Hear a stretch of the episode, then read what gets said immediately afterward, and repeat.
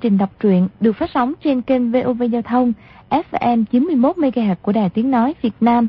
Thưa các bạn, trong chương trình đọc truyện kỳ trước, chúng ta đã theo dõi phần 72 bộ truyện Thiên Long Bát Bộ của nhà văn Kim Dung. Thì được biết, cô bé được hư trúc cứu mạng chính là Thiên Sơn Đồng Mổ, có nghĩa là bà cụ non ở núi Thiên Sơn. Bà lão tiền bối năm nay 96 tuổi, là sư tỷ của vua nhai tử, trưởng môn phái tiêu giao.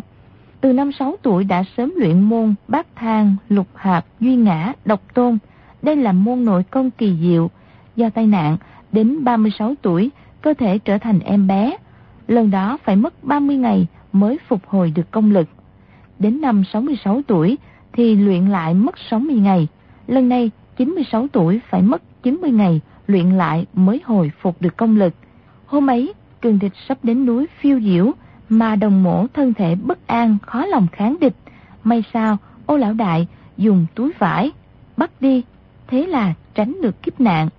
Nhưng ô lão đã dùng bao nhiêu thủ đoạn tra khảo, lại tổ chức vạn tiên tụ hội bàn kế phản nghịch, tội lỗi không nhỏ, nên đồng mổ tha mạng nhưng ra lệnh cho hư trúc cho y uống hai viên đoạn cân hữu cốt hoàng để còn sai khiến. Hư Trúc lại được bà ta truyền thụ công phu bắt minh chân khí và mấy thủ pháp võ công tinh vi ảo diệu. Hàng ngày, ô lão chạy đi bắt hưu nai về, đến giờ ngọ, đồng mộ giết một con hút máu để luyện công phu bát hoang lục nạp duy ngã độc tôn. Qua 6 ngày, đồng mộ phục hồi công lực như lúc 17-18 tuổi. Dự đoán đại địch sắp đến nơi, đồng mổ lại ra lệnh cho hư trúc cổng bà ta và sách ô lão đại chạy lên đỉnh núi. Bỗng một người y phục toàn trắng từ đâu vọt đến, ngay trước mặt của Thiên Sơn Đồng Mổ. Người này là ai? Lai lịch như thế nào? Mời quý vị và các bạn đón theo dõi tiếp phần đọc truyện sau đây sẽ rõ.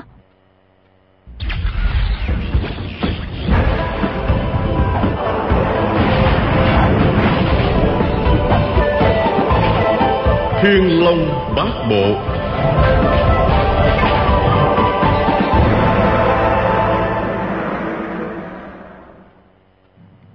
Hư trúc cả kinh tiến lên hai bước, đồng mổ cũng vừa hô quán vừa tiến về phía y. Bóng trắng khẽ cất tiếng hỏi. Sư tỷ ở đây có mạnh giỏi chăng? Thanh âm nữ nhân êm ái quyển chuyển rất dễ nghe. Hư trúc lại tiến thêm hai bước, thấy nữ nhân áo trắng thân hình tha thước, nhưng mặt được che bằng tấm lụa trắng, nên không trông rõ tướng mạo.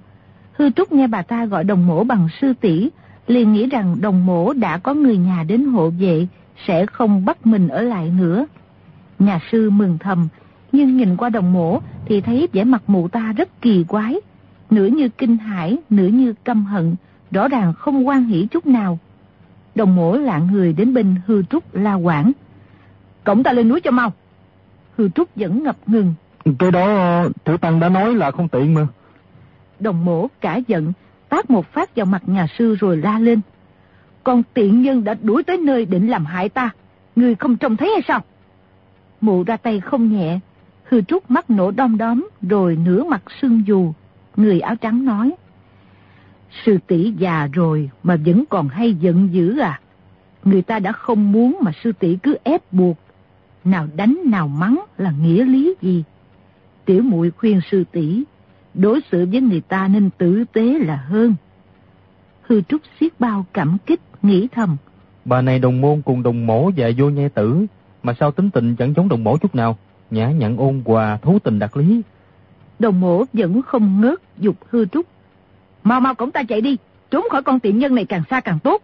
Ta nhất định không quên lòng tốt của ngươi, sẽ có ngày báo đáp.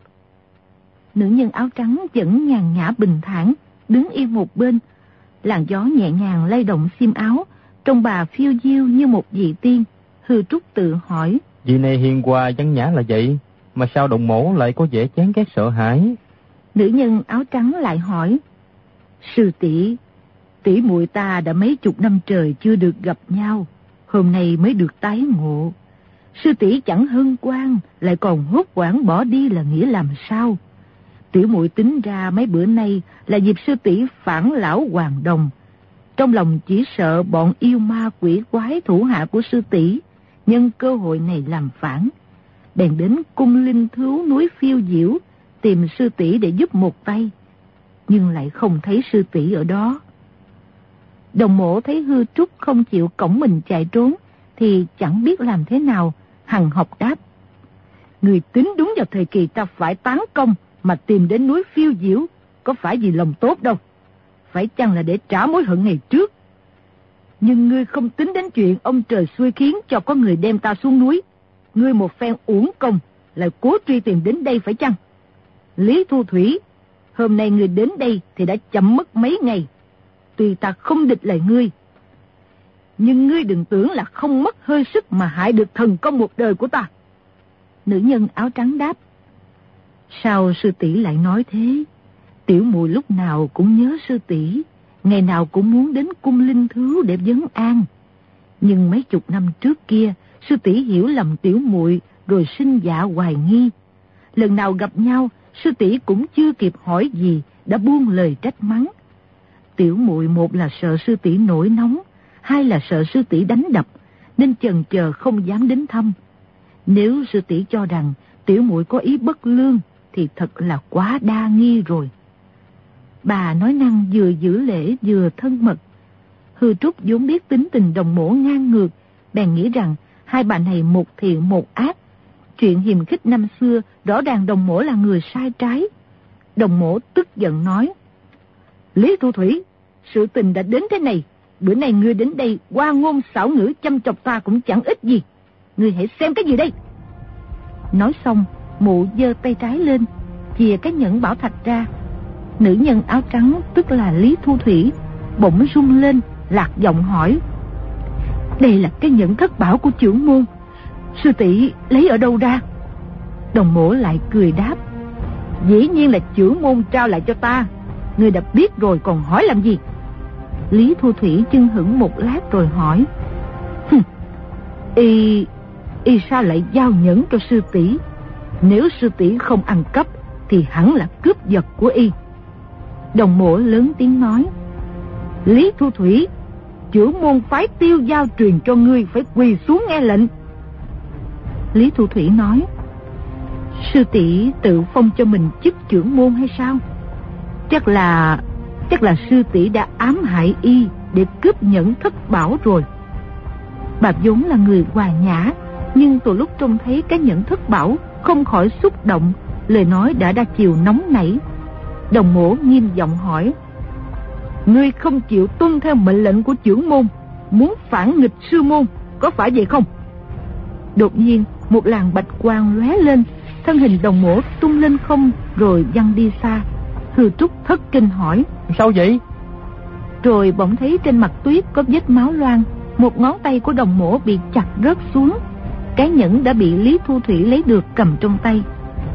Thì ra Lý Thu Thủy dùng thủ pháp mau lẹ tuyệt luân chặt đứt ngón tay của đồng mổ để đoạt chiếc nhẫn, rồi lại phóng chưởng hất mụ ra xa. Bà dùng thứ khí giới gì để chặt ngón tay đồng mổ thì hư trúc không nhìn rõ được vì bà ra tay lẹ quá.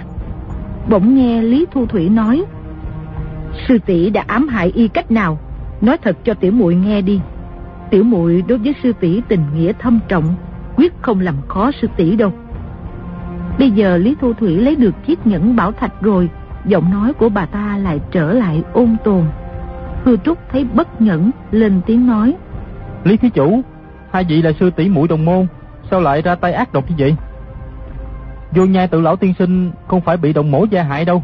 Người xuất gia không biết nói dối. Tiểu tăng không gạt thí chủ đâu. Lý Thu Thủy quay sang hỏi hư trúc. Xin hỏi tiểu sư phụ pháp hiệu là gì? Xuất gia ở bảo tự nào?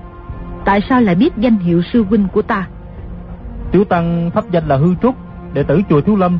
Vô nhai tự lão tiên sinh là... Trời ơi, chuyện này nói ra dài lắm. Đột nhiên, Lý Thu Thủy phất tay áo một cái, hai đầu gối nhà sư trùng lại rồi cảm thấy tê nhất, khí quyết bỗng chạy ngược đường. Nhà sư ngã lăn ra kêu lên. Trời ơi, thí chủ làm gì vậy? Tiểu Tăng có làm gì đắc tội với thế chủ đâu, sao lại đã thương Tiểu Tăng? Lý Thu Thủy mỉm cười đáp. biểu sư phụ đã là cao tăng phái thiếu lâm, tại hạ chỉ muốn thử công lực một chút mà thôi. Hờ, tiếng tâm phái thiếu lâm lừng lẫy là thế, mà võ công phái này chỉ có vậy thôi à Hư Trúc nằm dưới đất nhìn lên Thấy dung mạo Lý Thu Thủy sao tấm màn che mặt tựa như một thiếu phụ ngoài 40 tuổi, đôi mày rất xinh đẹp, nhưng trên má dường như có mấy ngấn máu, lại hình như có mấy vết sẹo to. Nhà sư sợ hãi đáp. Tiểu Tăng chỉ là một hòa thượng hạng bét tại chùa Thiếu Lâm, tiền bối chẳng nên vì Tiểu Tăng bất tài mà mặc sát cả tề phái. Lý Thu Thủy không lý gì đến y nữa, từ từ đến bên đồng mổ, dịu dàng nói. Sư tỷ ơi, mấy năm nay tiểu muội nhớ sư tỷ biết chừng nào. May mà ông trời còn có mắt, tỷ muội ta còn được gặp nhau. Trước kia sư tỷ đối đãi cực kỳ tử tế, tiểu muội vẫn ghi nhớ ngày đêm. Đột nhiên, một làn bạch quang lóe ra, đồng mổ rú lên một tiếng bi thảm, máu chảy thành dũng trên mặt tuyết. Chân trái đồng mổ đã bị chặt đứt lìa ra. Hư trúc kinh hãi không sao nói hết, giận dữ quát hỏi. Tỷ muội đồng môn mà thấy chủ hạ thủ nhẫn tâm đến vậy sao? Thí chủ, thí chủ thật là giả man không bằng cầm thú. Lý Thu Thủy từ từ quay đầu lại, kéo tấm khăn lên, để lộ bộ mặt trái xoan trắng nõn nà. Hư Trúc vừa nhìn thấy đã la lên một tiếng kinh ngạc. Mặt bà bị kiếm rạch hai nét ngang, hai nét dọc thành hình chữ tỉnh. Vết thương đã làm cho mắt bên phải bà lồi ra ngoài, miệng méo xịt sang bên trái, bộ mặt xinh đẹp biến thành xấu xa khủng khiếp. Lý Thu Thủy nói, Nhiều năm trước, có kẻ đã dùng mũi kiếm dạch vào mặt ta đến thế này. Tiểu sư phụ chùa Thiếu Lâm thử nghĩ xem, có nên trả thù hay không? Mụ nói xong lại từ từ kéo khăn xuống che mặt. Hư Trúc hỏi lại. Là... là đồng mổ đã hại thí chủ sao? Tiểu sư phụ hỏi y thử xem. Đồng mổ tuy máu chảy ra như suối mà vẫn không ngất xỉu, lên tiếng đáp. Đúng rồi, chính ta đã dạch vào mặt nó. Năm ta 26 tuổi, luyện công sắp đến ngày thành tựu, thân thể có thể phát triển như một thiếu nữ bình thường. Nhưng lúc đó nó hại ta tẩu quả nhập ma, thân thể vĩnh viễn thế này. Theo ngươi thì mối thù này có nên báo hay không? Hư Trúc ngước lên nhìn Lý Thu Thủy, nghĩ thầm. Nếu đồng mổ nói đúng sự thật, thì Lý Thu Thủy là người gây ác nghiệt trước. Đồng mổ lại nói, Hôm nay ta đã lọt vào tay mi, nói nhiều cũng vô ích. Còn vị tiểu hòa thượng này là bạn dông niên với vô nhai tử, mi không được động đến một sợi tóc. Nếu mi càng rỡ thì y không tha cho mi đâu. Nói xong, mụ nhắm nghiền mắt lại, mặc cho địch nhân muốn giết muốn mổ thế nào cũng được. Lý Thu Thủy thở dài đáp. Sư tỷ đã lớn tuổi hơn mà cũng thông minh hơn. Nhưng hôm nay muốn gạt tiểu muội thì không phải là chuyện dễ đâu. Sư tỷ đã nói y y hiện nay hãy còn trên thế gian thì cái nhẫn thất bảo này sao lại lọt vào tay sư tỷ được? Vì tiểu sư phụ này với tiểu muội không thù không quán. Giả lại tiểu muội vốn nhát gan, chẳng dám gây thù với phái thiếu lâm là núi Thái Sơn là sao bắt đầu trong võ lâm. Tiểu muội không đã thương y đâu, sư tỷ đừng ngại gì hết. Tiểu muội có mang theo hai viên cửu chuyển hùng xà hoàng, xin sư tỷ uống vào cho vết thương đừng chảy máu nữa. Hư Trúc nghe bà gọi một điều tỷ tỷ, hai điều tỷ tỷ, giọng nói cực kỳ thân thiết. Nhưng nhớ lại lúc nãy, đồng mổ cũng bắt ô lão đại uống hai viên cửu chuyển hùng xà hoàng, bất giác trên lưng toát mồ hôi lạnh. Đồng mổ nổi giận nói, Ngươi muốn giết ta thì cướp việc động thủ. Còn muốn ép ta uống đoạn cân ngũ cốt hoàng để hành hạ sỉ nhục thì đừng có nằm mơ. Lý Thu Thủy dịu dàng đáp, Tiểu muội một lòng kính ái mà tỷ tỷ cứ hiểu lầm hoài. Vết thương trên chân tỷ chảy máu nhiều quá, xem chừng bất ổn. Tỷ tỷ uống hai viên thuốc này là hơn. Hư Trúc nhìn tay bà ta, những ngón tay thấp bút trắng như ngọc đang cầm hai viên thuốc màu vàng, giống hệt như thuốc mà ô lão đại uống lúc trước. Nhà sư nghĩ thầm. Đồng mổ vừa tác ác, nghiệp báo đã nhận tiền thật là mau lẹ. Đồng mổ la lên. Tiểu hòa thượng, người phóng trưởng đánh vào đỉnh đầu cho ta chết đi. Đừng để con tiện dân này bắt ta phải chịu đau đớn nhục nhã nữa. Lý Thu Thủy cười nói. Tiểu sư phụ mệt lắm rồi, bây giờ phải nằm nghỉ một chút. Đồng mổ tức quá, trong ngực đau nhói lên, thổ ra một búng máu. Lý Thu Thủy lại nói. Sư tỷ chân dài chân ngắn, nếu để y trông thấy thì thật khó coi. một vị mỹ nhân như sư tỷ mà bên cao bên thấp thì quá ra lệch lạc, tất y không khỏi chán ghét. Để tiểu muội giúp sư tỷ cân đối cho hai chân bằng nhau. Bà vừa dứt lời, ánh bạch quang lóe lên, trong tay đã cầm khí giới. Lần này hư trúc nhìn rõ, bà ta cầm một lưỡi trụy thủ trong suốt, dường như với bằng thủy tinh. Lý Thu Thủy cố kéo dài cuộc hành hạ đồng mổ cho thêm khủng khiếp bỏ ghét, nên không ra tay mau lẹ, cứ cầm lưỡi trụy thủ nhấp lên nhấp xuống trước chân phải đồng mổ. Hư Trúc cả giận nghĩ thầm. Cái bà này thật là tàn nhẫn. Trong lòng y kích động mãnh liệt, Bắc Minh chân khí trong thân thể cuồn cuộn xông lên, lập tức y cảm thấy hai chân mình tự giải khai quyệt đạo, hành động không bị trở ngại gì nữa. Hư Trúc không nghĩ gì nhiều, xông lại ẩm đồng mổ lên, hướng về phía đỉnh núi mà chạy. Lúc Lý Thu Thủy dùng kỹ thuật hàng tụ phất quyệt, hất ngã Hư Trúc, bà đã biết võ công nhà sư rất tầm thường, nên chẳng coi vào đâu. Rồi bỏ mặt nhà sư nằm đó để quay lại hành hạ đồng mổ. Lý Thu Thủy cho rằng có thêm người chứng kiến thì sự hành hạ của mình lại thêm mấy phần hứng thú. Định bụng chờ đến sau cùng mới hạ sát nhà sư để diệt khẩu. Ngờ đâu nhà sư tự giải khai được quyệt đạo. Bất thình lình ôm đồng mổ chạy xa tới năm sáu trượng. Lý Thu Thủy rảo bước đuổi theo, cười nói. Tiểu sư phụ đã bị sư tỷ của ta làm cho mê mẩn tâm thần rồi chăng?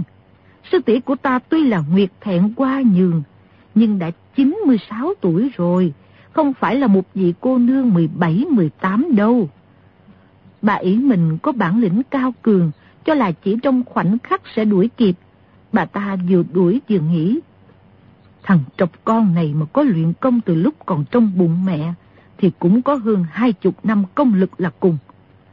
Ngờ đâu khoảng cách chỉ chừng năm sáu trượng mà Lý Thu Thủy đuổi mãi vẫn không kịp. Bà vừa kinh ngạc, vừa tức giận gọi. Tiểu sư phụ, nếu tiểu sư phụ không chịu dừng lại, thì ta sẽ phóng chưởng đánh cho bị thương.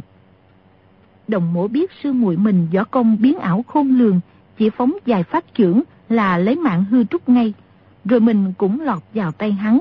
Mụ liền nói, Tiểu sư phụ, đa tạ ngươi có lòng tốt cứu ta, nhưng chúng ta không địch nổi con tiện nhân kia đâu.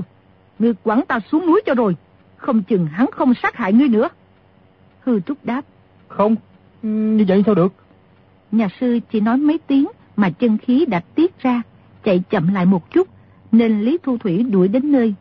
Đột nhiên nhà sư thấy từ sau lưng thổi tới một luồng gió lạnh buốt như một khối băng áp vào da thịt, rồi lao đi không gượng được, thân thể rớt xuống khe núi. Y biết mình đã bị Lý Thu Thủy dùng chưởng lực âm hàn đánh trúng, nhưng hai tay vẫn ôm chặt đồng mổ, để người rớt xuống nghĩ thầm. Rớt xuống đây thì xương thịt sẽ tan nát ra như một đống bùn. Hư Trúc còn dân dẳng nghe tiếng Lý Thu Thủy vọng từ trên núi xuống. Cha ôi, ta xuất thủ nặng quá, vậy là khoan hồng cho mụ mất rồi. Thì ra ngọn núi này có một cái khe, nhưng tuyết phủ lấp nên không nhìn thấy. Lý Thu Thủy chỉ dự định phóng chưởng cho hư trúc ngã ra, rồi bắt lấy đồng mổ, dùng những phương pháp cực kỳ tàn ác để hành hạ. Không ngờ hư trúc trượt chân trên mặt tuyết, rồi cùng đồng mổ rớt xuống khe núi. Hư trúc chỉ thấy người mình chơi dơi, không tự chủ được, đành để cho rơi thẳng xuống. Bên tai nghe tiếng gió dù dù. Tuy khoảng thời gian này chỉ trong chớp nhoáng mà nhà sư tưởng chừng như dài vô tận, vĩnh viễn không tới nơi. Trước mắt y chỉ thấy làng tuyết trắng xóa trên sườn núi, như dù dù xô tới mình nhanh đến chóng mặt. Nhưng mắt y bỗng qua lên, thấy trong đám tuyết có mấy chấm đen đang chuyển động. Nhà sư chưa kịp nhìn kỹ thì đã rơi gần đến đất. Bất thình lình có tiếng người hỏi. Ai vậy? Rồi một đạo kình lực chạm vào lưng hư trúc, đẩy ngang ra. Hư trúc chưa chạm đất đã bắn chân chết ra. Giật mình liếc thấy người vừa ra tay đẩy mình là mộ dung phục. Hư trúc cảm mừng, toan luyện đồng mổ ra cho mộ dung phục nhận lấy, cứu được một mạng. Thì ra mộ dung phục thấy hai người từ trên ngọn núi té nhào xuống, không biết là ai, liền xuất tuyệt kỹ gia truyền, đẩu chuyển tinh di. Đổi chiều đà rớt xuống thành tạc ngang ra. Chiêu đẩu chuyển tinh di này y giận chưa hết kình lực, mà lực đạo của hai người rơi xuống lại quá mãnh liệt. Mộ dung phục tức thì choáng dáng qua mắt, muốn ngồi thụp xuống. Hư Trúc tuy muốn tung đồng mổ ra, nhưng bị lực đạo quá mạnh đè ép nên không thể tung ra được, bay ra mười mấy trượng rồi lại rớt xuống. Đột nhiên chân nhà sư đáp vào một vật gì vừa mềm nhũng, vừa đàn hồi, nghe bịch một tiếng, thân thể lại bắn lên không. Trong nháy mắt, y nhìn thấy một người thấp lũng thủng mà béo tròn như quả bóng nằm lăn ra đó, rõ ràng là tan thổ công. Chuyện ngẫu nhiên này thật là kỳ lạ. Hư Trúc lúc rớt xuống đáp hai chân vào bụng y, y lập tức dở bụng lòi ruột chết liền. Nhưng cũng nhờ vậy mà hai chân hư trúc không đến nỗi bị gãy nát. Hư trúc bị hất văng ra, không tự chủ được, bay ngang đi, xông vào một người lờ mờ trông như đoàn dự. Hư trúc la lên. Đoàn tấn công, mau mau tránh ra, tiểu tăng đang bay tới đó. Đoàn dự thấy hư trúc bay tới rất gấp, chắc mình không đỡ nổi nhưng cũng la lên. Để ta đỡ ngươi. Rồi quay lưng lại hứng lấy, đồng thời chuyển thân sử dụng phép lăng ba di bộ chạy về phía trước. Trong giây lát, đoàn dự cảm thấy trên lưng bị đè ép, cơ hồ nghẹt thở. Nhưng mỗi lần cất bước chân, luồng lực đạo trên lưng lại giảm bớt đi một chút. Bèn cứ thế chạy hơn ba chục bước. Hư trúc từ trên lưng đoàn dự nhẹ nhàng tuột xuống. Hai người từ trên cao mấy trăm trượng rớt xuống. Đầu tiên được mộ dung phục ra chiêu đẩu chuyển tinh di, lái chết đi, đã giảm sức mạnh được một phần. Kế đó được do bụng tan thổ công hất lên. Cuối cùng được đoàn dự cổng trên lưng chạy vòng dèo. Qua ba lần chuyển tiếp mới hạ xuống đất nên chẳng bị thương chút nào. Hư Trúc đứng thẳng người lên nói. A Di Đà Phật, đa tạ các chị đã cứu cho. Y không biết mình vừa đặt chết tan thổ công, nếu không chắc sẽ áy náy vô cùng. Bỗng thấy có tiếng la từ trên sườn núi vọng xuống. Đồng mổ từ lúc bị chặt chân, tuy mất máu nhiều, nhưng thần trí vẫn tỉnh táo, kinh hãi nói. Nguy rồi, con tiện nhân lại đuổi tới nơi, chạy máu lên. Hư Trúc nghĩ đến Lý Thu Thủy lòng dạ độc ác, thủ đoạn tàn nhẫn, thì bất giác rùng mình, rồi ôm sóc đồng mổ lên chạy vào trong rừng. Lý Thu Thủy theo sườn núi chạy xuống, dù khinh công bà mau lẹ vô cùng, nhưng so với hư trúc đất thẳng xuống thì dĩ nhiên không bằng được. Thực ra bà còn cách rất xa, nhưng hư trúc sợ hãi quá, chạy như bay như biến không dám dừng lại chút nào. Chạy hơn một trăm dặm nữa, đồng mổ đột nhiên lên tiếng. Người buông ta xuống, xé áo buộc vết thương lại, đừng để vết máu cho địch nhân biết đường mà đuổi. Ngươi lại điểm vào hai quyệt đạo Hoàng Khiêu và Thừa Môn, cho máu ngưng chảy. Hư Trúc đáp. Dạ. Rồi làm theo lời mụ, vẫn nơm nớp lắng tai nghe xem Lý Thu Thủy có động tĩnh gì không. Đồng mộ móc trong bọc ra một viên thuốc sắc vàng uống ngay rồi nói. Còn tiện nhân kia đối với ta có một mối thù sâu tựa bể. Thế nào hắn cũng không chịu buông tha đâu. Ta còn phải 79 ngày nữa mới hoàn nguyên được. Lúc đó thì không sợ gì hắn. Nhưng trong 79 ngày này ta trốn đâu cho được bây giờ. Hư Trúc cũng gãi đầu nghĩ.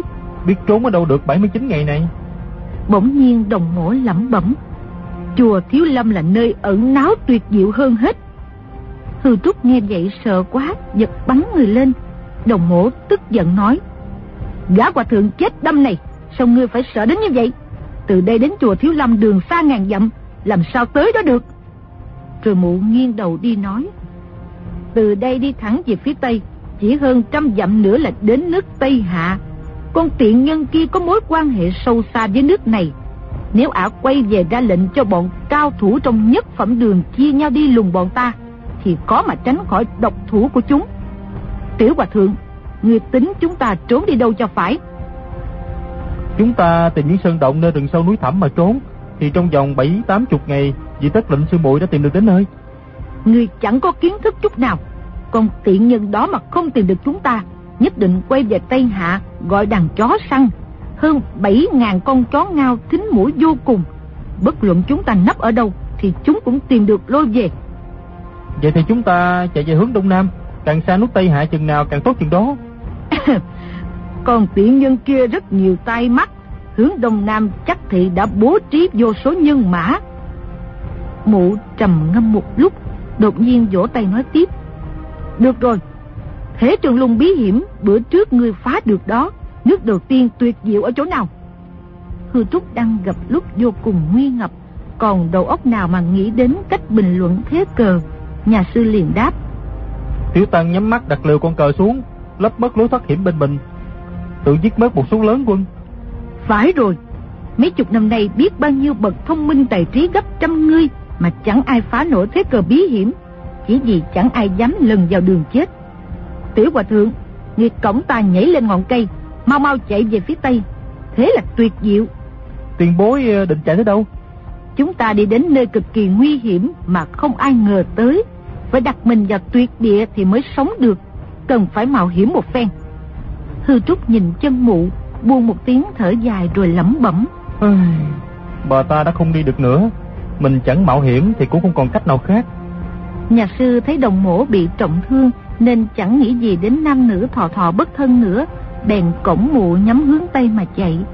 Nhà sư chạy một hơi mười dặm, chợt nghe có thanh âm quyển chuyển từ xa vọng lại.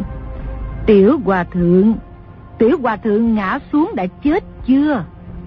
Sư tỷ ơi, sư tỷ ở chỗ nào? Tiểu muội nhớ sư tỷ vô cùng, mau mau ra đây với tiểu muội. Hư Trúc nhận ra thanh âm Lý Thu Thủy thì sợ hãi quá, hai chân nhũng ra, suýt nữa từ trên ngọn cây té xuống. Đồng mổ cất tiếng mắng. Thằng trọc ngu ngốc vô dụng này, có gì đáng sợ đâu. Ngươi phải nghe thấy tiếng con tiện nhân mỗi lúc một xa. Như vậy có phải ả đang rượt về phía đông mà mình đang chạy về phía tây không? Hư Trúc để ý nghe kỹ, quả nhiên tiếng gọi của Lý Thu Thủy mỗi lúc một xa dần, lại càng bội phục đồng mổ là người khôn ngoan tinh tế. Y ngập ngừng hỏi. Bà ta... Sao bà ta biết chúng ta trên sườn núi cao rớt xuống vực thẳm sâu hàng trăm trượng mà chưa chết? Dĩ nhiên là ả hỏi những người ở đó. Mụ ngẫm nghĩ một lát rồi nói tiếp. Mấy chục năm nay, mổ mổ chỉ ở trên núi phiêu diễu, không hạ sơn lần nào. Thành đã không biết võ học trên đời ngày nay tiến triển mau lẹ đến thế. Gã thanh niên công tử kia biết cách quá giải thế mạnh của chúng ta, từ trên cao rớt xuống, dùng phép tá lực đã lực phóng chưởng ra, mượn sức người để hất đi, đã đến độ xuất thần nhập quá. Thế rồi lại còn một thằng lõi nữa không hiểu là ai, mà lại biết phép lăng ba di bộ. Mụ tự hỏi mình, chứ không hỏi gì đến hư trúc. Hư trúc cũng sợ Lý Thu Thủy đuổi kịp, nên chỉ đề khí cấm đầu cấm cổ chạy, chẳng buồn để lọt tai những lời bình luận của đồng mổ. Hư trúc đã chạy dưới đất rồi, nhưng vẫn phải tìm những lối đi nhỏ hẹp. Đêm đến, hai người chui vào bụi rậm mà ngủ, sáng hôm sau lại đi sớm. Đồng mổ vẫn chỉ về phía tây mà chạy. Hư Trúc chợt nhớ ra hỏi. Tiền bối, mình cứ chạy về phía tây, chẳng bao lâu nữa sẽ chạy vào địa phận nước Tây Hạ thì làm sao? Tiểu Tăng nghĩ rằng chúng ta đừng chạy về phía tây nữa. Tại sao chúng ta không nên chạy về phía tây? Chẳng may mình chạy vào địa phận nước Tây Hạ, chẳng phải là tự chui đầu vào bẫy hay sao? Chỗ ngươi đang chạy đây cũng là bờ cõi nước Tây Hạ rồi đó.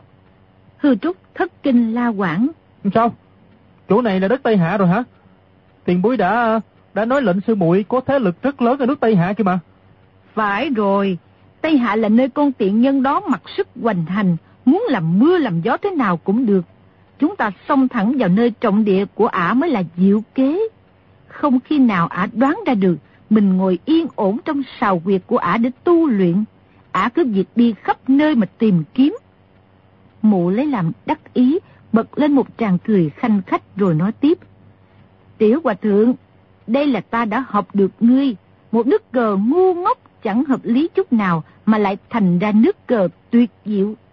Hư Trúc trong lòng bội phục, cất tiếng khen. Tiền bối liệu việc như thần, quả nhiên không ai biết đâu mà lường được. Có điều... Uh... Có điều làm sao? Nơi trọng địa của Lý Thu Thủy chỉ sợ còn nhiều người khác. Nếu bọn họ khám phá ra hành tung của mình thì... Hừm, nếu là chỗ không có ai thì sao gọi là mạo hiểm được? Có dấn thân vào chỗ cực kỳ nguy hiểm mới đáng mặt anh hùng hảo hán. Hư Trúc lẩm bẩm. Giả tỷ về việc cứu nhân độ thế mà có dấn thân vào nơi nguy hiểm cũng chẳng sao. Nhưng bà này cùng Lý Thu Thủy kẻ tám lạng người nửa cân, chẳng ai là người tốt. Mình mạo hiểm gì bả, thật là phí công vô ích. Đồng mộ thấy vẻ mặt hư trúc, phân dân, dường như có ý hối tiếc. Đoán ra ý nghĩ của y, liền nói. Tập bảo ngươi mạo hiểm cho ta thì sẽ đền bồi cho ngươi. Không để ngươi khó nhọc vô ích đâu. Ta sẽ dạy cho ngươi ba đường trưởng pháp, ba đường cầm nã thủ pháp. Hai lộ công phu này gọi chung là thiên sơn chiết mai thủ. Tiền bối trọng thương chưa khỏi. Chẳng nên phí sức nhọc lòng. hãy nghỉ ngơi ít lâu là hơn. Đồng mổ đảo mắt nhìn nhà sư rồi nói. Người chê bai công phu của ta thuộc hàng môn tả đạo nên không muốn học phải không? Uhm, cái đó... Cái đó thì à, tiểu tăng không có ý nghĩ như vậy đâu. Tiền bối đừng hiểu lầm. Ngươi là người đích truyền của phái tiêu giao. Thiên Sơn kiếp mai thủ là võ công thượng thừa của bản môn. Sao ngươi không học? Dẫn bối là đệ tử thiếu lâm. Không có can hệ gì đến phái tiêu giao hết. Hừ, nội lực trong người ngươi là của phái tiêu giao. Còn nói là không liên can gì à? Thật là ăn nói hồ đồ. Thiên Sơn đồng mổ từ xưa đến nay không làm những việc lợi cho người mà không lợi cho mình. Ta dạy võ công cho ngươi là vì muốn mượn tay ngươi kháng cự cường địch. Ngươi mà không học sáu chiêu thiên sơn chiếc mai thủ thì chắc chắn bỏ mạng ở Tây Hạ. Ừ, dạ. Y thấy mụ này tuy chẳng lương thiện gì, nhưng quang minh lỗi lạc có sao nói vậy, có thể nói là chân tiểu nhân. Đồng mổ bèn đem khẩu quyết của chiêu đầu tiên trong thiên sơn chiếc ma thủ ra, dạy cho hư trúc. Khẩu quyết này có 12 câu, mỗi câu 7 chữ, tổng cộng là 84 chữ. Hư trúc có trí nhớ rất tốt, đồng mổ chỉ đọc 3 lượt là y đã nhớ hết. Nhưng 84 chữ này âm giận rất khó đọc, 7 chữ bình thanh lại kế đến 7 chữ trắc thanh, tựa như những bài dè để đố nhau đọc nhanh. May mà hư trúc đã quen đọc những câu đại loại như thích đảng đa, bác đảng la, kiết đế, kiết đế, ma ha tăng kiết đế, trơn như cháo chảy nên cũng thuận lợi phần nào. Đồng mổ nói, người cổng ta nhằm phía tây mà chạy, vừa chạy vừa đọc lại khẩu quyết. Hư trúc làm theo lời mụ, không ngờ chỉ đọc được ba chữ đầu, đến chữ thứ tư là chữ phù thì không sao thốt ra. Phải dừng bước lấy hơi mới đọc lên được. Đồng mổ giơ tay lên, vỗ vào đỉnh đầu y rồi mắng. Hòa thượng nhóc vô dụng, mới câu đầu mà đã đọc không ra. Mùa vỗ không mạnh lắm, nhưng trúng ngay quyệt bách hội. Hư trúc lạng người đi một cái, đầu óc choáng váng. Y đọc lại khẩu quyết, lại đến chữ thứ tư thì bị dấp. Đồng mổ lại đập nhà sư một chưởng nữa. Hư trúc kinh ngạc tự hỏi. Sao mình cứ đọc đến chữ phụ là bị dấp không nói ra được? Y đề tụ chân khí đầy đủ, lại đọc lần thứ ba, chữ phù bật ra khỏi miệng. Đồng mổ cười nói. Tốt lắm, qua được một cửa rồi. Thì ra bài khẩu quyết này gồm toàn những câu trúc trắc khó đọc, không nhịp nhàng theo sự hô hấp bình thường. Ngay lúc ngồi yên đã khó đọc lên, huống chi nhà sư vừa chạy vừa đọc nên càng khó phát âm hơn nữa. Học bài khẩu quyết này cũng là một phương pháp để điều hòa chân khí. Đến giờ ngọ, đồng mổ bảo hư trúc đặt mụ xuống, mụ nhặt một viên đá nhỏ, bật ngón tay trỏ đánh déo một cái, bắn lên không trung, trúng một con quạ rớt xuống. Mụ bắt lấy, hút máu tươi, rồi ngồi luyện môn bát quan lục hạp duy ngã độc tôn. Đồng mổ lúc này đã khôi phục công lực bằng lúc 17 tuổi. So với Lý Thu Thủy thì chưa vào đâu, nhưng đã đủ sức bật ngón tay, bắn con quạ rơi xuống một cách dễ dàng. Đồng mổ luyện công xong, lại bảo hư trúc cổng mình lên đọc khẩu quyết. Lúc y đọc được trôi chảy rồi, mụ bảo y đọc ngược lại. Bài khẩu quyết này đọc xuôi vốn đã khó khăn, đọc ngược lại càng không phải chuyện dễ dàng. Nhưng hư trúc là người, nghị lực có thừa, học chưa đến tối đã xong. Đọc bài khẩu quyết này, bất luận xuôi hay ngược đều rõ ràng minh bạch. Đồng mổ cảm mừng nói, Tiểu hòa thượng, thế là được rồi.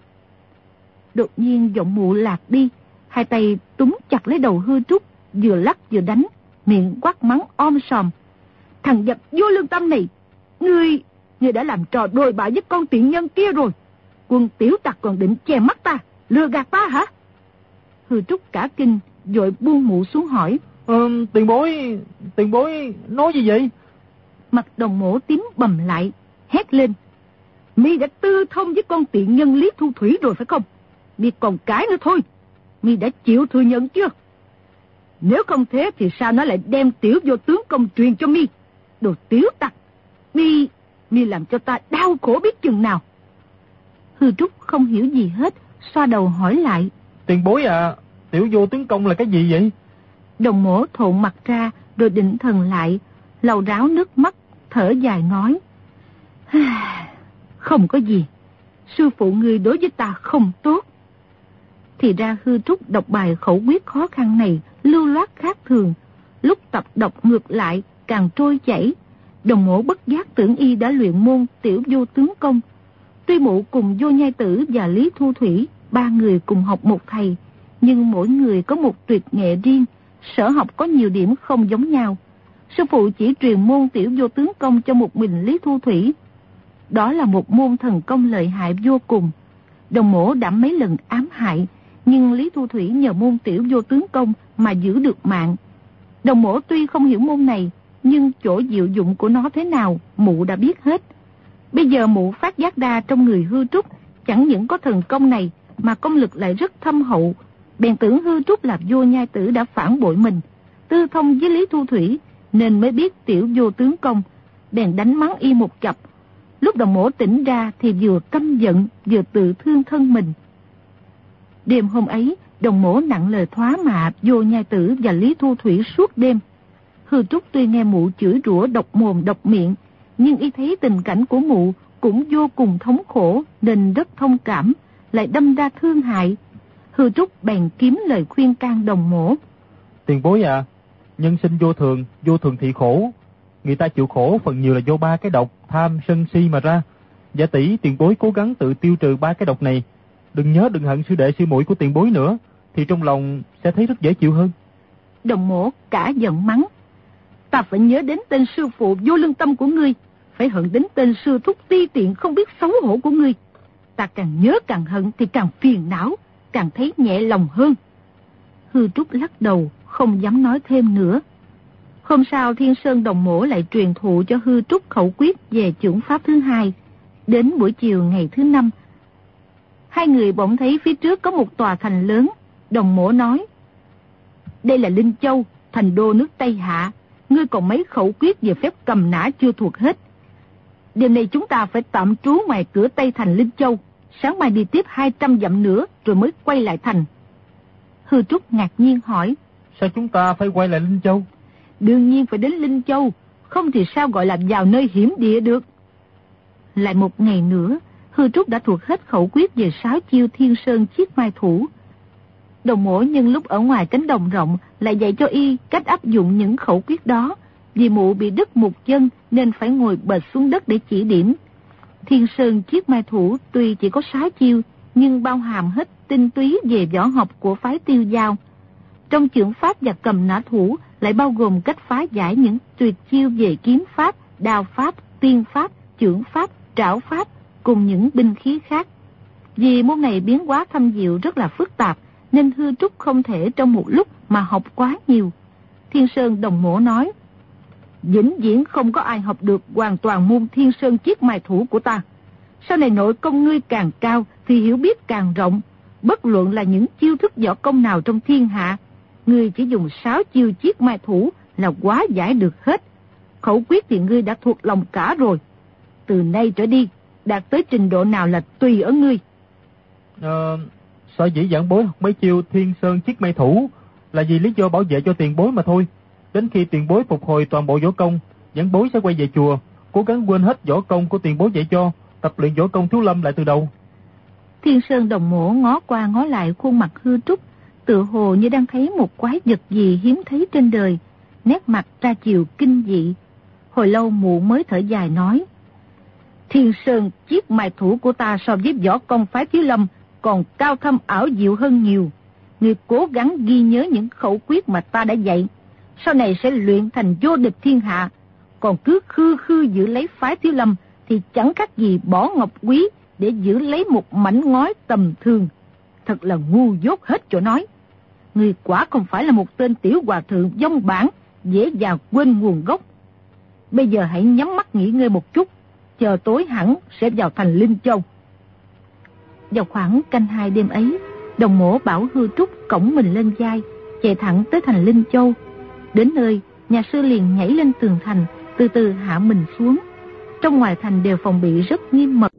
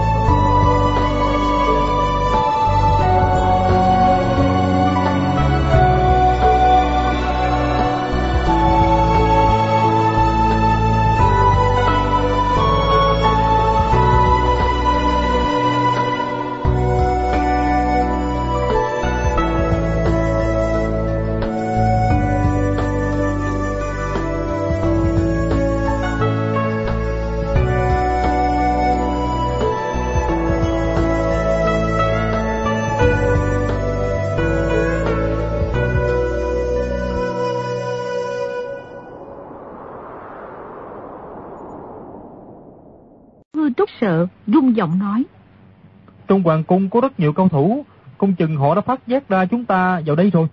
Thật là nguy hiểm. Chúng ta mau tìm nhà Lý Thu Thủy để trốn đi thôi. Ta đã nói rồi, đây chính là nhà Lý Thu Thủy. Sao lúc nãy tiền bối lại bảo đây là hoàng cung mà? Hòa thượng ngu dốt.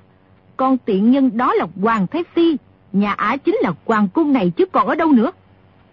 Chuyện này thật ra là ngoài dự liệu của hư trúc. Y còn đang ngơ ngẩn thì lại thấy bốn bóng người từ phía bắc đi tới. Hư trúc chờ cho bọn này đi qua, liền nói. Tiền ấp... Mới được một chữ thì đồng mổ đã giơ tay ra bịt miệng y. Nhà sư còn đang ngơ ngác, bỗng thấy sau bức tường cao lại có bốn bóng người lặng lẽ đi tới, xuất hiện một cách đột ngột, tự như đã nấp trong bóng tối từ lâu. Bốn người đi khỏi rồi, đồng mổ vỗ lưng hư trúc nói, đi vào con đường nhỏ này.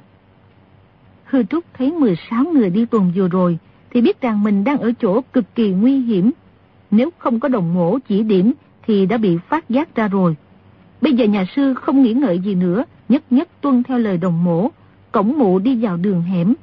Hai bên đường hẻm này đều có tường cao, thực ra đây chỉ là khoảng trống giữa hai tòa lâu đài. Hai người đi hết con đường nhỏ hẹp thì đến một khóm mẫu đơn, liền nấp một lúc chờ tám tên ngự tiền thị vệ đi khỏi, rồi lập tức băng qua một tòa giả sơn lớn. Tòa giả sơn này có lối đi quanh co khuất khúc, dẫn về phía bắc, dài đến năm sáu chục trượng. Hư Trúc nghe lời đồng ngỗ chỉ điểm, mỗi lần chỉ đi mấy trượng rồi dừng bước chờ một lúc. Kỳ lạ thay, mỗi lần y dừng lại đều thấy bọn ngự tiền thị vệ đi tuần qua đó, tựa hồ như do đồng mổ chỉ huy vậy. Chúng đi tuần những đâu, vào giờ nào mụ đều biết hết, không sai chút nào. Hư Trúc lúc ẩn lúc hiện, đi chừng độ nửa giờ thì đến một khu toàn những gian nhà thấp bé sơ sài. Chỗ này không có bọn thị vệ tuần tiểu nữa. Đồng mổ chỉ một căn nhà lớn ở bên trái phía trước, nói Vào đây. Hư Trúc thấy trước căn nhà này có một khoảng đất trống khá rộng, trăng chiếu sáng tỏ, chung quanh chẳng có chỗ nào ẩn núp được. Y liền hít mạnh một hơi chân khí rồi tung người nhảy về phía trước thì thấy tòa nhà này xây bằng những phiến đá vuông đến năm thước rất dày. Cửa tòa thạch thất này là tám cây tùng đẽo vuông vắn, ráp khích vào nhau. Đồng mổ nói, mau mau kéo cửa, vào trong đó đi. À, lệnh, lệnh sư muội ở đây hả? Không phải, kéo cửa vào đi. Hư Trúc nắm lấy cái vòng sắt đóng vào cửa kéo chệch ra một bên. Cửa mở ra, bên trong lại còn một tầng cửa nữa. Hơi lạnh căm căm từ bên trong toát ra. Lúc này đã tháng 3, chỉ có đỉnh núi cao là còn tuyết động, dưới đất thì tuyết đã tan hết. Trong qua đua nở trong tựa gấm theo, thế mà tầng cửa trong này vẫn còn đóng những mảng băng lớn. Đồng mổ nói, để cửa vào trong. Hư Trúc đưa tay đẩy, cánh cửa từ từ mở ra. Mới hở chừng một thước thì khí lạnh đã xông thẳng vào mặt hai người. Hư Trúc đẩy cánh cửa mở rộng thêm ra thì thấy bên trong chất đầy những bao vải cao đến nóc, tựa như một kho lương thực bên trái có lối đi vào. Nhà sư ngạc nhiên hỏi. Sao kho lương này lại lạnh như vậy? Đóng cửa lại đi, chúng ta vào được trong kho nước đá này là yên ổn rồi. Đây là kho nước đá, chứ không phải kho lương hả? Y vừa hỏi vừa đóng hai cánh cửa lại, đồng mổ vui vẻ mỉm cười nói. Ngươi vào mà coi. Cánh cửa đóng lại rồi, trong kho tối mù mịt, giơ bàn tay không trông rõ ngón. Hư trúc mò mẫm đi về bên trái, Càng vào sâu, khí lạnh lại càng ghê gớm. Tay trái hư trúc đưa ra chạm vào một khối đá lạnh ngắt, Biết ngay là một phiến băng. Lúc đó đồng mổ bật lửa lên, Thật là một cảnh tượng chưa từng thấy. Bốn phía toàn là những khối nước đá lớn vuông vắn Như những viên gạch to. Ánh lửa lập lòe phản chiếu lại, Lúc xanh lúc vàng, Trông thật là kỳ ảo. Đồng mổ nói, Chúng ta phải xuống dưới. Mụ lấy tay dịnh vào những tảng nước đá, Nhảy lò cò bằng chân phải đi trước dẫn đường. Đến một góc nhà có một cửa động lớn thông xuống đường hầm.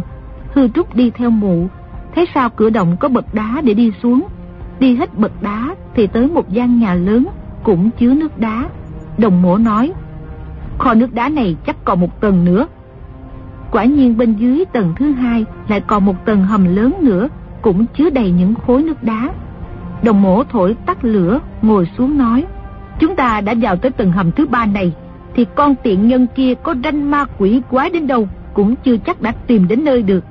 Nói xong, mụ thở phào một cái. Mấy bữa nay tuy ngoài mặt mụ vẫn trấn tĩnh như thường, mà trong lòng rất nao núng. Ráng tránh tai mắt của bọn cao thủ đông như kiến ở nước Tây Hạ, nên lúc nào cũng phải dẫn khí đề phòng, đầu óc căng thẳng. Đến lúc này mới hơi yên lòng. Hư Trúc thở dài nói.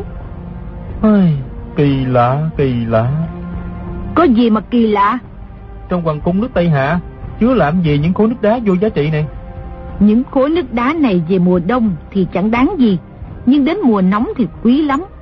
Người thử nghĩ mà coi, những khi nóng bức mồ hôi đầm đìa, nếu có một vài tảng nước đá để bên mình sẽ sung sướng biết bao. Thế rồi trà sen, chè đậu hay nước bạc hà, bách hợp mà bỏ mấy viên nước đá vào, mùa vị sẽ thơm ngon biết mấy. Hư Trúc hiểu ra nói. Tuyệt diệu, tuyệt diệu. Nhưng đem những tảng nước đá lớn như vậy vào trong kho thì tốn công không ít. Chuyện này có đáng không? Hoàng đế nhất hô bách ứng thì muốn làm gì mà chẳng được. Tính toán làm gì đến chuyện hao phí nhân lực. Làm hoàng đế sướng thiệt á. Nhưng càng sung sướng lại càng tổn âm đức. Tiền bối đã vào đây bao giờ chưa? Mỗi khi bọn ngự tiền thị vệ tuần tra đến khu nào thì tiền bối đều biết hết phải không? Ta tìm con tiện nhân đó để rửa hận. Dĩ nhiên đã tới hoàng cung này nhiều lần chứ không phải một. Còn bọn thị vệ thì còn cách xa 10 trượng ta đã nghe rõ hơi thở của chúng rồi. Có gì mà lạ? Thì ra là vậy. Tiền bối được trời cho một đôi thần nhĩ, người thừa không thể bị kịp. Có phải trời cho gì đâu, đó là do công phu luyện tập mà ra. Hư Trúc nghe mụ nói đến mấy chữ công phu luyện tập, chợt nghĩ đến trong kho nước đá này chẳng có chim muôn gì hết, thì lấy đâu ra máu tươi cho mụ uống mà luyện công. Y lại nghĩ dù ngoài kia có nhiều lương thực, nhưng ở trong kho băng này không có cách nào đốt lửa nấu chín được. Chẳng lẽ đành ăn gạo sống? Đồng mổ thấy nhà sư im lặng hồi lâu, liền hỏi. Ngươi nghĩ gì vậy? Hư Trúc trả lời xong, đồng mổ bật cười nói. Ngươi tưởng trong những bao tải kia là lương thực à? Không phải đâu, đó toàn là bông gòn để giữ hơi lạnh mà thôi. Ngươi có thể ăn bông gòn mà sống được không? Vậy thì chúng ta phải ra ngoài tìm kiếm thức ăn hả? Trong nhà bếp thiếu gì gà vịt, có điều máu gà vịt dê lợn không được tốt bằng máu dê rừng và hươu nai trên núi tuyết mà thôi. Vậy chúng ta phải vào ngựa qua viên để bắt chim hạt, chim công hay nguyên ương anh vũ, ta hút máu, ngươi ăn thịt. Thế là được rồi. Ờ, không được, không được. Tiếu Tân nào dám sát sinh hay ăn mặn. Y nghĩ rằng đồng mổ đã đến chỗ an toàn rồi, chắc chẳng cần mình hộ vệ nữa, liền nói. Tiền bối à, Tiểu Tăng là đệ tử nhà Phật, không thể nhìn tiền bối sát sinh được. Vậy Tiểu Tăng xin cáo từ nghe. Ngươi định đi đâu? Tiểu Tăng về chùa Thiếu Lâm. Ngươi không được đi, mà phải ở lại đây giúp ta. Khi nào ta luyện thần công xong, giết được con tiện nhân đó rồi, bây giờ ta sẽ cho ngươi đi. Hư Trúc nghe mụ dự định luyện công để giết Lý Thu Thủy, lại càng không muốn ở gần mụ cho thêm tội nghiệp, liền đứng dậy nói. Tiền bối, Tiểu Tăng muốn khuyên tiền bối, nhưng tiền bối nhất định không chịu nghe. Tiểu Tăng kiến thức hẹp hòi, miệng lưỡi dụng về, chẳng có cách gì khuyên giải, chỉ nghĩ rằng quán thù nên cởi không nên buộc, lúc nào tha được thì phải tha ngay. Y vừa nói vừa đi về phía những bậc đá, đồng mổ quát lên. Ngươi đứng lại, ta không cho phép ngươi đi. Tiểu Tăng phải đi thôi. Toàn nói thêm, chúc tiền bối sớm luyện xong thần công, nhưng y lại nghĩ, khi mụ luyện thần công xong thì dĩ nhiên Lý Thu Thủy khó toàn tính mạng, mà cả bọn ô lão đại 36 đồng chúa, 72 đảo chúa, cùng bọn mộ dung phục, đoàn dự cũng khó thoát tay kiếp. Hư Trúc càng nghĩ càng lo sợ, không nói gì nữa, bước lên bậc đá. Đột nhiên hai gối y nhũng ra, ngã lăn xuống đất không nhúc nhích được. Hư Trúc biết mình đã bị đồng mổ điểm quyệt. Trong hầm tối mù mịt, mụ chỉ giơ tay lên mà không điểm trúng quyệt đạo. Hư Trúc biết rằng đứng trước những tay cao thủ như mụ thì mình đành chịu cho người ta an bài chứ không tài nào kháng cự được. Y bình tĩnh trở lại, miệng đọc kinh. Tu đạo cực khổ, phải nghĩ kiếp trước, bộ cốc theo ngọn, sinh lòng yêu ghét, kiếp này không lỗi. Nhưng lỗi kiếp trước, sao thì phải vậy, không nên quán trách, gặp khổ chẳng buồn mới là đạt đạo. Đồng mộ cất tiếng hỏi, Ngươi đọc kinh thổ tả gì vậy? A-di-đà Phật, đó là nhập đạo tứ hành kinh của Đức Đạt Ma Tổ Sư. Đạt Ma là tổ sư phái thiếu lâm, ta cứ tưởng y có tài thông thiên triệt địa, té ra chỉ là một nhà sư thối tha, tư cách đàn bà nông cạn. A Di Đà Phật, A Di Đà Phật, tiền bối chớ nên nói càng mà mang thêm tội nghiệp vào thân. Theo cái kinh ma quỷ của ngươi vừa đọc đó, thì khi người ta chịu khổ đều là do tội ở kiếp trước, phải cam tâm chịu đựng không được quán trách. Vậy thì ta có hành hạ ngươi thế nào, ngươi cũng cam tâm chịu đựng chứ chẳng quán trách phải không? Tiểu tăng Phật Pháp hay còn nông cạn, ngoại ma xâm lấn, nội ma cũng muốn bành trướng, chỉ lo mình không kháng cự nổi thôi. Hiện nay trong mình ngươi đã mất sạch công phu thiếu lâm, chỉ còn một chút võ học của phái tiêu giao mà thôi. Thế là cái cũ mất đi mới chưa đủ. Ngươi hãy nghe lời ta, tu luyện thần công của phái tiêu giao để trở thành thiên hạ vô địch. Há chẳng vinh quang à? Hư trúc chắp tay trước ngực, lại niệm kinh. Chúng sinh vô ngã, khổ sướng tùy duyên. Nếu hưởng vinh quang là nhờ kiếp trước, hết duyên lại mất, chẳng đáng mừng gì. Vậy dù ta được vinh quang hay chịu khổ sở, cũng phải tĩnh tâm mà tùy theo duyên kiếp. Toàn là chuyện hồ đồ bậy bạ. Võ công thấp kém thì đi đâu cũng bị khinh khi. Người yếu hơn ta nên bị ta phong tỏa quyệt đạo. Ta muốn đánh muốn chửi thì ngươi cũng không chống lại được. Vì thần công ta chưa luyện xong nên phải trốn tránh trong này. Để cho con tiện nhân Lý Thu Thủy ở ngoài làm mưa làm gió. Sư phụ ngươi bảo ngươi mang bức quả đồ đi tìm người để học võ công.